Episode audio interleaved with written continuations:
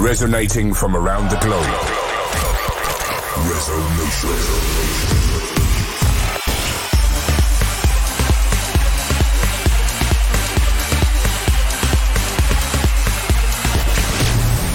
This is Resonation Radio with your host, Ferry Corsten. Hey guys, welcome to episode 120 of Resonation Radio. Today, new music by Joachim Pastor, Marco V, Ronnie Spiteri, and more, but we kick off with Melodrama by Birkin Demir and Rachel Purr.